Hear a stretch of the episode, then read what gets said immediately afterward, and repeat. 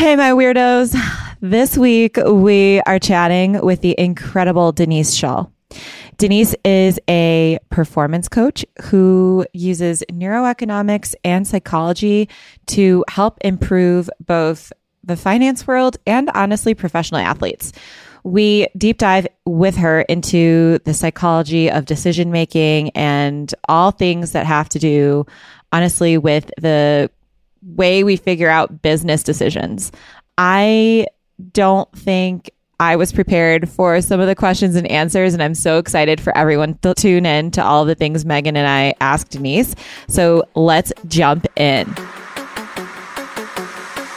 Welcome to Girls Just Want to Have Funds, the weekly podcast that deconstructs the intimidating world of finance. Hosted by Saira Rahman, VP of Finance at HM Bradley, and her partner in crime, Megan McShane, a manager at a Fortune 100 company, and supported by StockTwits. Girls Just Want to Have Funds will take on the important questions in personal finance that so many of us avoid, but also take on a glass of wine or two. Learn more, subscribe to the show, and join Saira and Megan on their no shame adventure to financial freedom at girlsjustwanna.com. Hey, team, we are here today with the incredible Denise Shull. Denise, thank you so much for joining us today. We are so excited to chat with you. Thanks for having me. And obviously, we have Megan, my co host, on here with us as well. Megan, why don't we kick things off? Awesome. Hi, Denise. Good morning. Hi, Megan.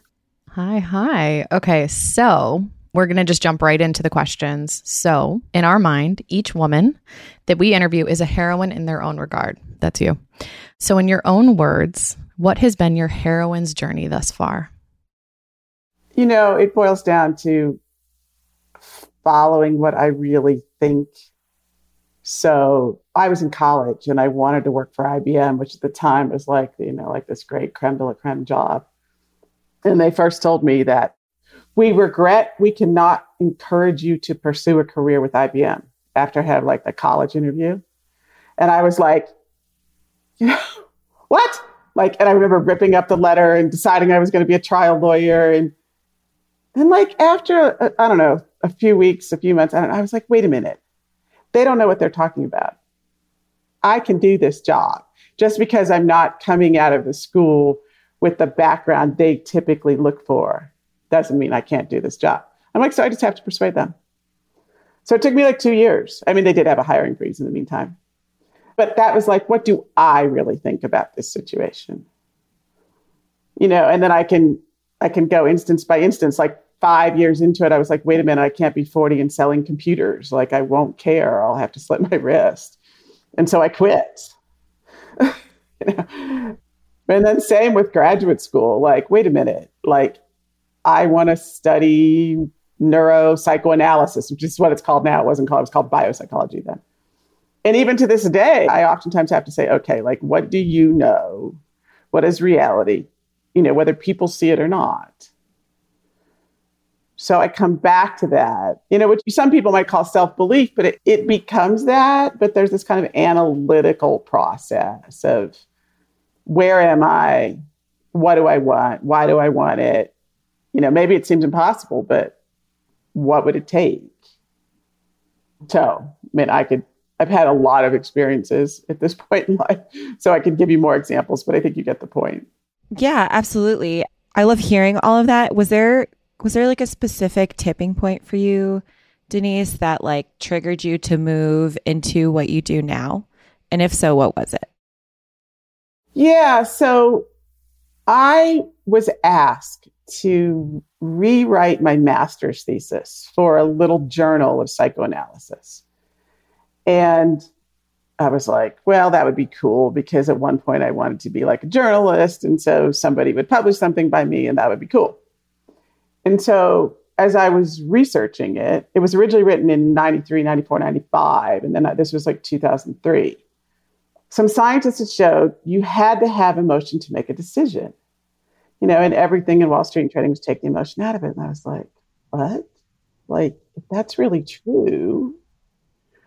So that turned into me writing a popular article through a crazy story. But, and then I thought, okay, that's it. Like, I got to write this thing and you know, I got to have a little journalism experience.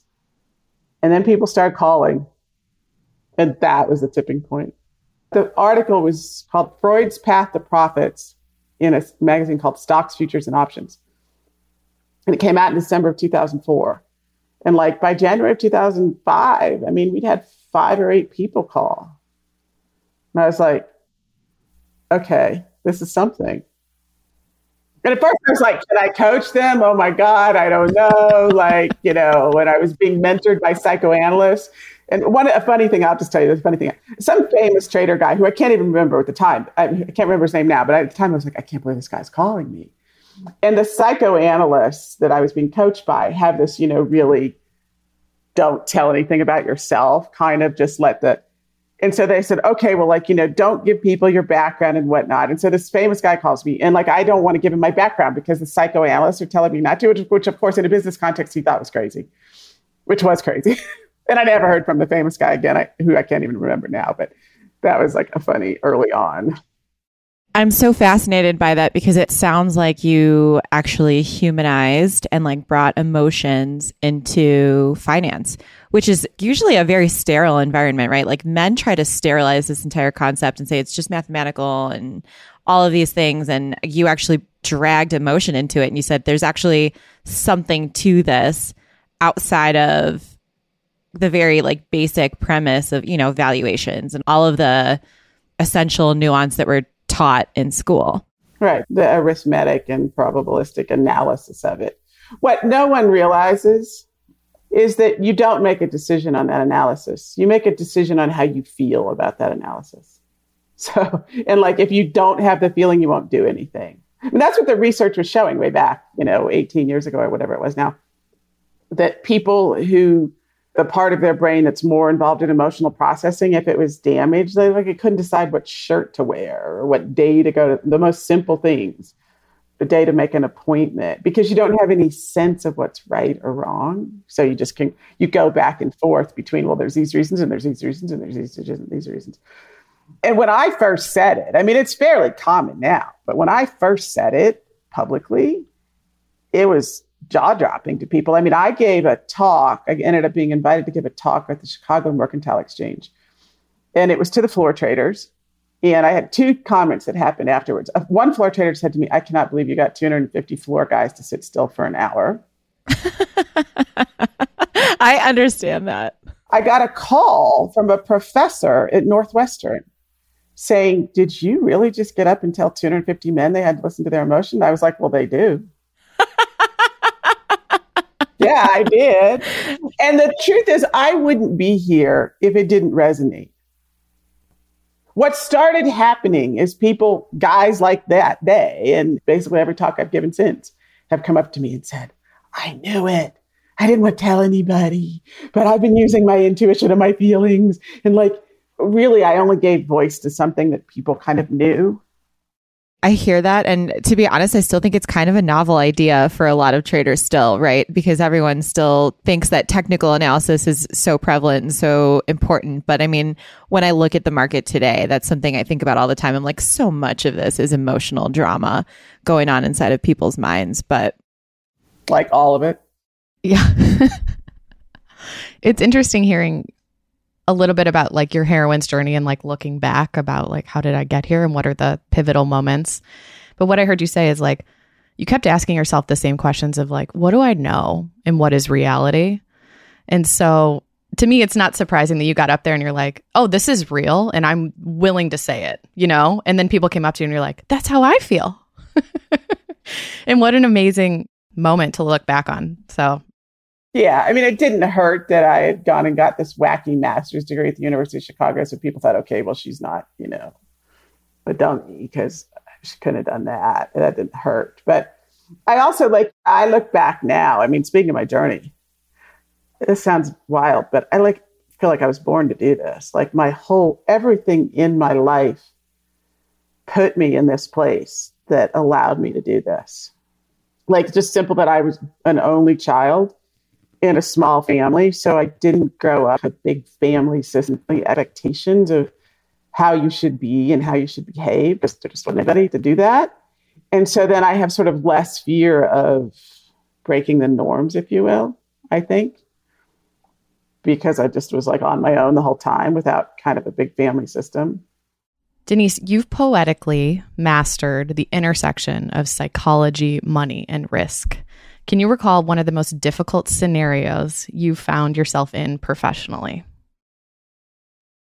You're going to hate what comes to my mind. A couple of times, like I've spoken on a panel and, you know, or spoken in general, whatever. And some hedge fund managers says they're super interested in what I have to say and, you know, can we meet for coffee or whatever? And then it turns out to not be about business. Like that's happened to me.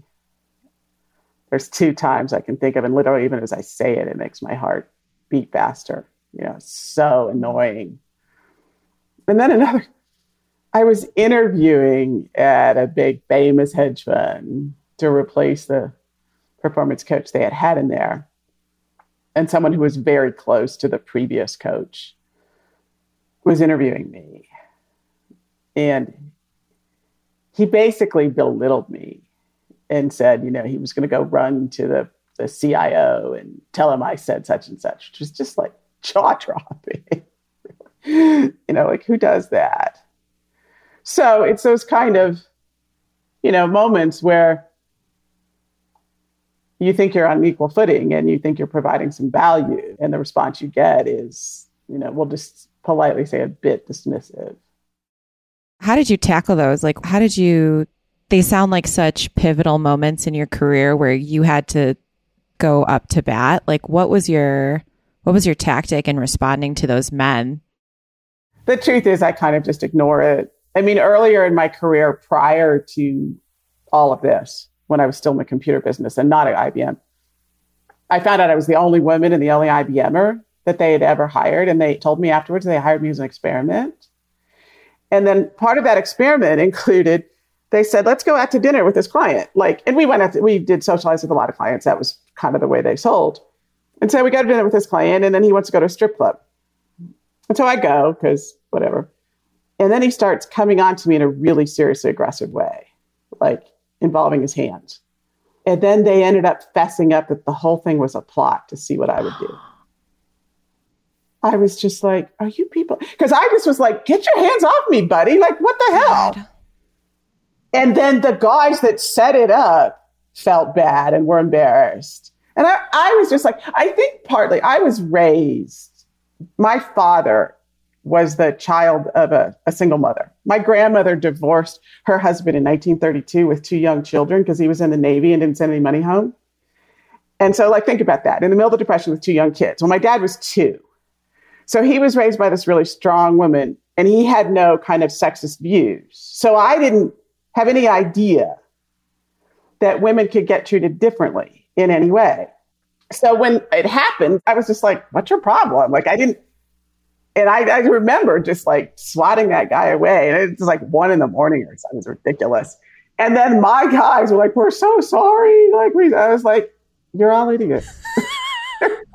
you know, Denise, it's so funny that you say that because I was talking to a CIO last night and she and I were talking about how the higher up you have to go in finance, the higher your threshold has to be for tolerating that BS, right? Because to an extent, you either to others end up being part of the problem or you end up becoming essentially one of the boys, right? So then there ends up being this tipping point where you finally have to like start pushing back and like owning your power and saying, this is no longer acceptable. And I feel like we're finally seeing the pendulum swing in that direction. But it, it was something that I personally experienced quite a bit doing a lot of the things that I had to do where you just, something horrible happens and you brush it off or you just tolerate it and right. it just ends up stacking right. up until you reach that tipping point. So I, ah, uh, it's way too common. It's way, way, way too common. Yeah. It helped me that I didn't know about it or expect it. It also helped me that I, you know, like I remember even telling my father about it and he was just like, he told me I was overreacting. I'm like, oh my God. But yeah, I've been in the professional world quite a long time probably longer than both of you have been alive. And, you know, I'm amazed that it's still as bad as it is, actually. And also, IBM was enormously egalitarian. Like, I worked for a woman in my training class, they hired the equal number of women and men. You know, like it just, it was after I left IBM that I started to encounter any of that, really, which was good and bad. But Denise, you, you mentioned that it, it hasn't changed a lot, really. But do you think there's like a, a certain veil over it that people should be aware of that are in the industry that are women? You know, the reality is it's often so subtle, right? Like, th- let's just take a lesser version in being taken to a strip club of mansplaining. Like, when men just naturally think they have to explain how something works to you. Like, that's so much easier to see now but it's a very subtle, you know, very, you can be really at risk of like saying you're overreacting or whatever. Everyone just needs to be realistic. And cases where it's basically innocent, like a guy doing something doesn't mean anything that's disrespectful in any way. But just because he's a guy and been trained, like it comes across. It. There are other cases where it is disrespectful, whatever the it is, right? From mansplaining to strip clubs. And so you kind of have to decipher which is which. And I think pick your battles, you know, and also just basically be matter of fact. Like, hey, I mean, I even say to my husband sometimes, like, would this thing happen to a guy? Ask men to come and say, would that happen to a guy? And I found that oftentimes guys are, they do say, yeah, probably not, if they're realistic, you know, and if they're willing to, to be analytical. I also think it's such a boys' club in the finance world that a lot of other industries faced a lot of reconciliation and like truly a reckoning of the Me Too movement and I don't think that it actually raged through the finance industry whatsoever. Like, I still to this day think about one of the bank presidents that I worked with who I know from personal experience, like, sexually harassed a bunch of women and he got promoted during the Me Too movement rather than like his thick file of complaints ever getting reviewed. So I just, you know, I look back on those things and contemplate how much longer that kind of stuff is going to continue to get swept under the rug, particularly in our industry, because it's just considered to be acceptable. So I have another question for you, Denise. Can you give advice to our listeners? So if somebody was preparing themselves to take on a big career risk, what advice would you give them? Ask themselves, what do I really think? I mean, what do I really think? How much do I believe it? And that leads to what am I feeling? What am I really feeling and why?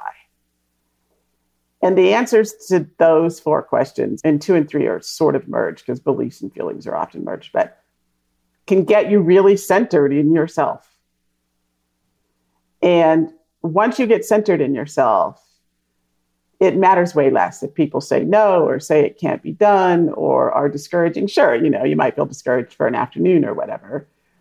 But then you remember, like, this is what I really think. This is what I really believe. You know, this is what I feel about it. This is why. Like, knowing those things allows you to act out of the power that you may or may not know you have in a way that you can't when you're kind of dancing around them, when you don't face those questions directly. I love that personally, like through this past year, I've started to take, and Sai has too, and we've talked about it a lot. And so it's so amazing to hear your perspective, Denise. But, you know, we start to realize that the work that we do have now that we're in our homes, I mean, I'm in my bedroom for God's sakes, you know, like this is very personal to me.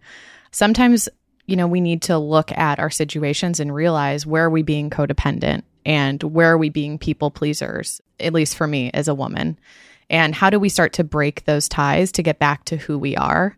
And it is so, so difficult to be able to stand on your two feet and be like, wait, this is what I want, and nervous about other people's reactions. Can you recall like an instance in your career where you were facing that and overcame it to kind of move forward? I'm sure I have them. you know, I was telling one client yesterday about another client. So a few years ago, I had this client who, you know, big time hedge fund guy that if it became known that I was working with this person, I thought it would be really good for our, you know, bigger picture hedge fund consulting. So I realized a few months into it that every time I went to see this person, I was intimidated. Now, I know from my work that the best thing you can do is put your real feelings into words, which is the opposite of what most people think. So, in the first few minutes of seeing this person every week in their office in New York City, he'd be talking and I'd be saying to myself, I'm so fucking intimidated.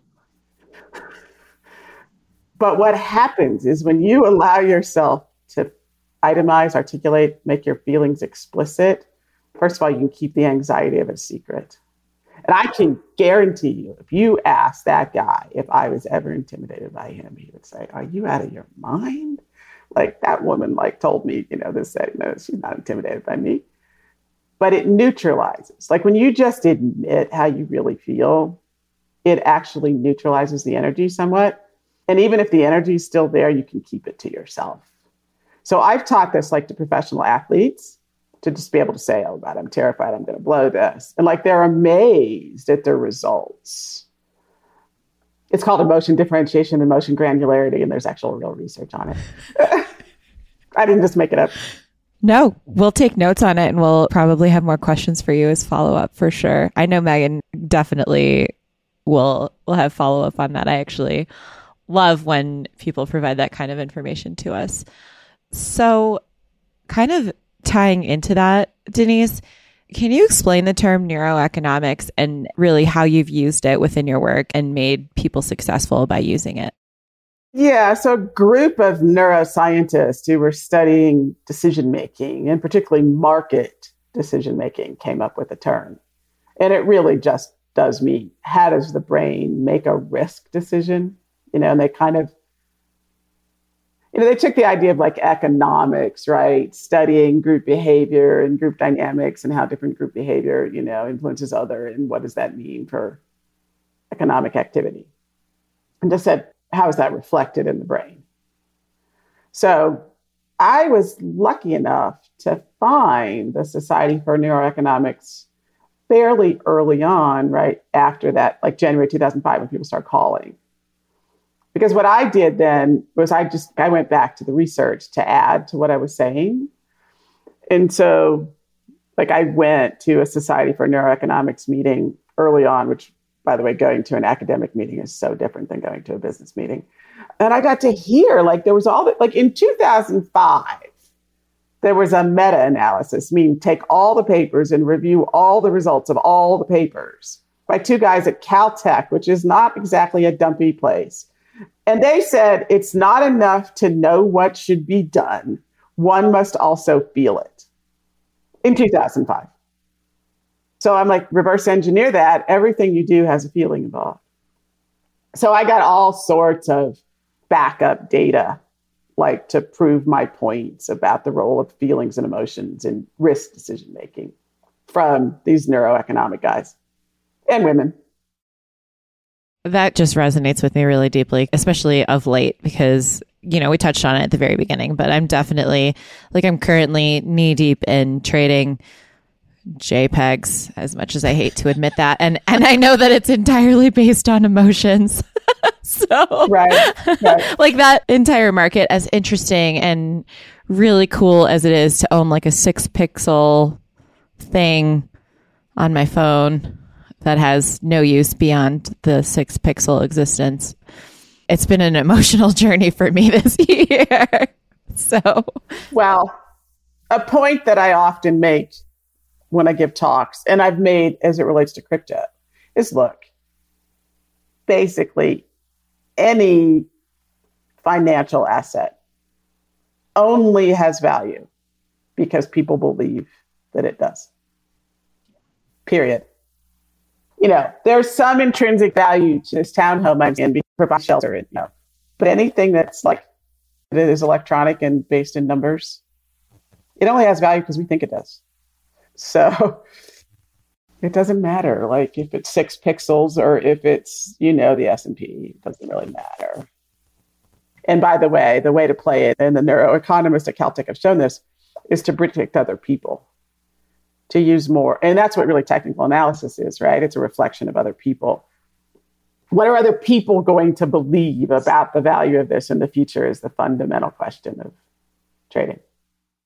And it's something that I always get like locked into a loop of, Janice. So when I'm looking at stuff because there's also that bias that you are smarter than the rest of the market, right? So, like, how do you even mitigate that? Because there's this side of me that's like, well, I used to do derivatives. I have like an insider line into some of this stuff. I know what I'm doing. And then there's this other piece of me that's like, don't fall for that fallacy where you think that you know what other people are doing because you're going to end up being one of those people that thinks you're a half step ahead when really you're actually knee deep in JPEGs because everyone else is also desiring to be knee deep in JPEGs?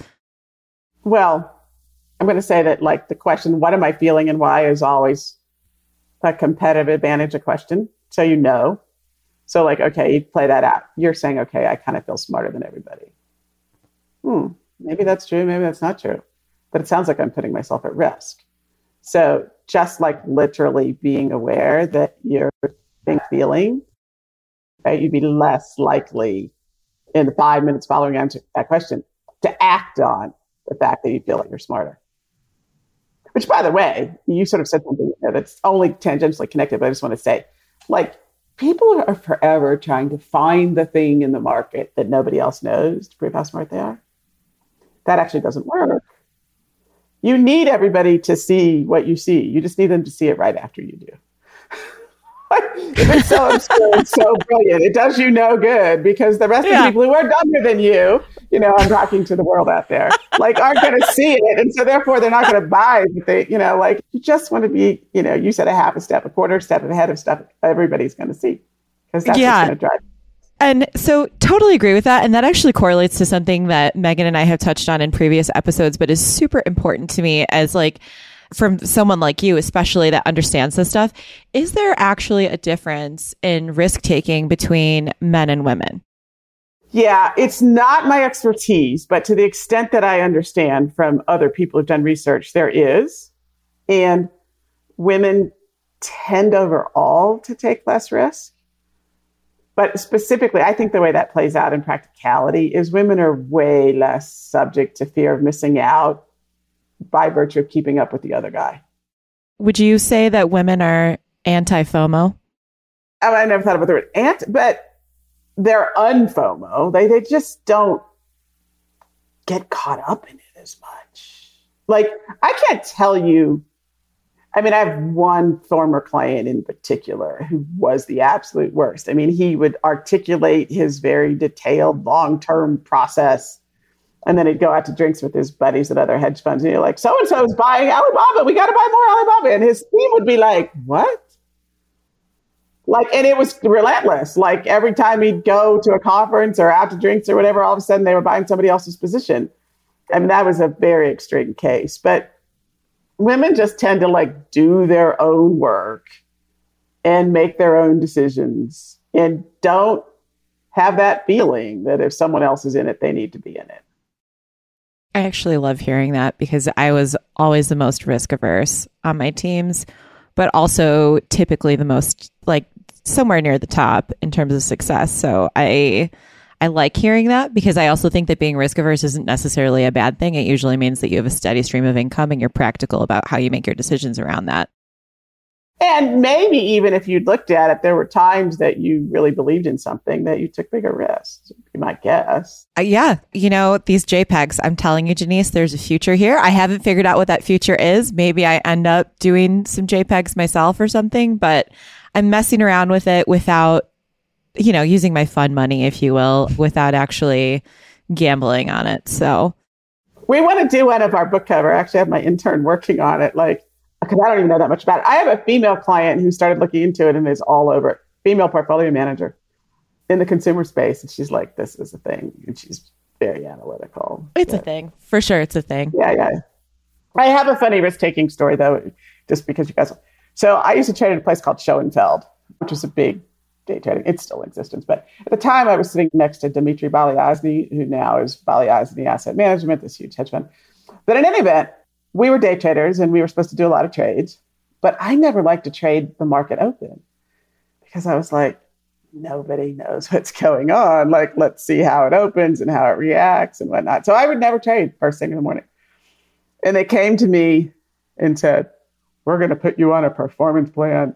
And now just, you know, rest assured, we're doing it because we think you have so much potential, but you have to do 10 trades in the first 10 minutes.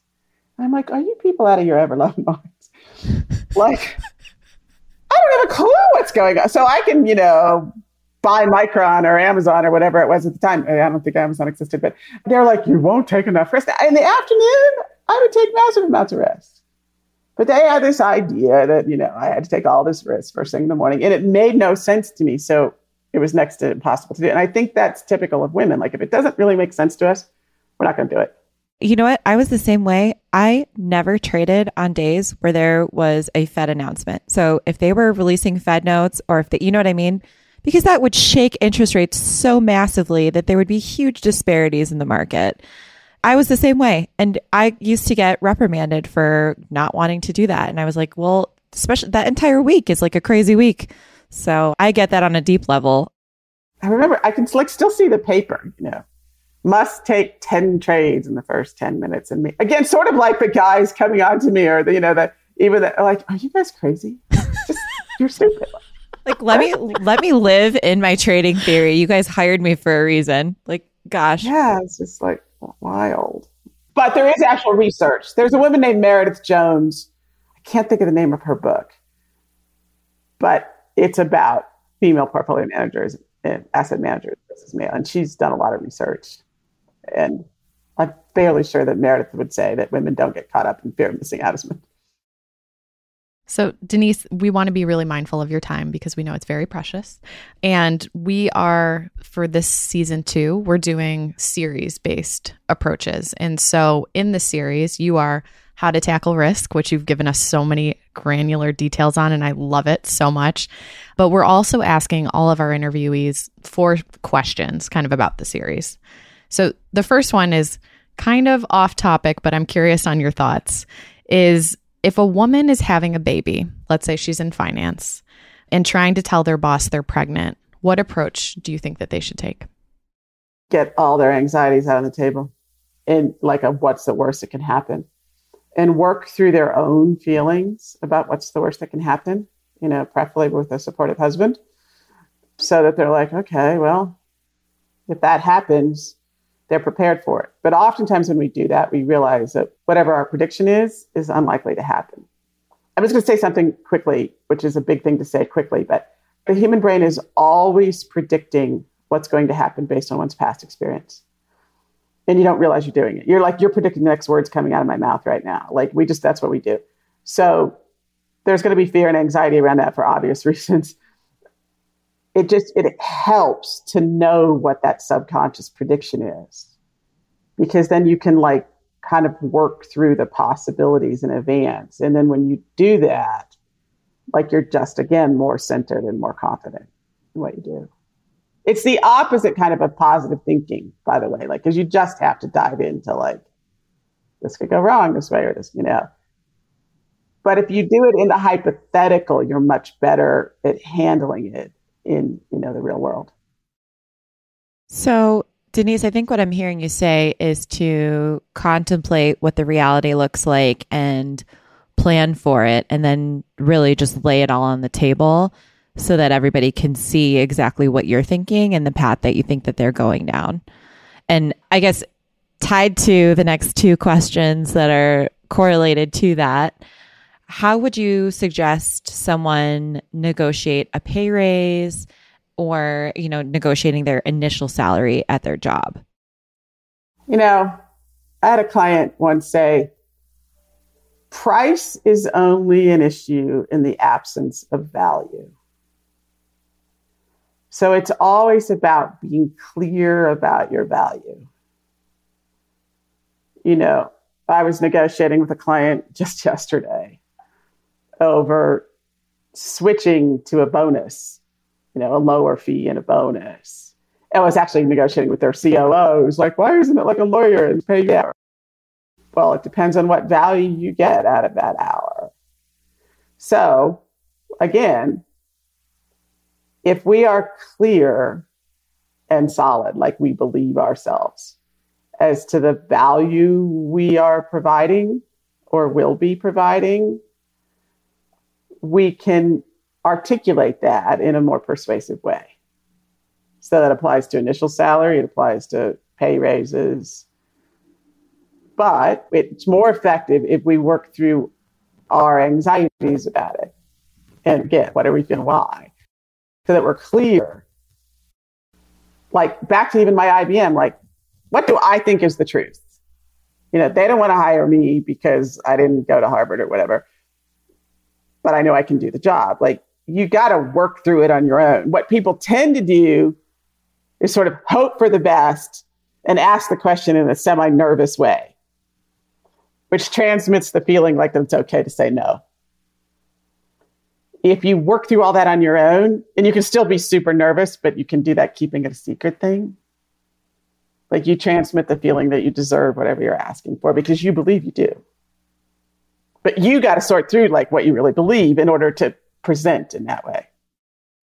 And that actually goes full circle then, because it sounds like it's working through your mind on exactly what you think the reality is and being able to present everything as a case to someone. And I think that proof is kind of in what you believe your value is because the only times I've ever really succeeded at either asking for a pay raise or getting a promotion or getting the job that I wanted was when I was able to present my value. So I ugh, that one sent like a small chill down my back and hopefully that resonated with a lot of our listeners.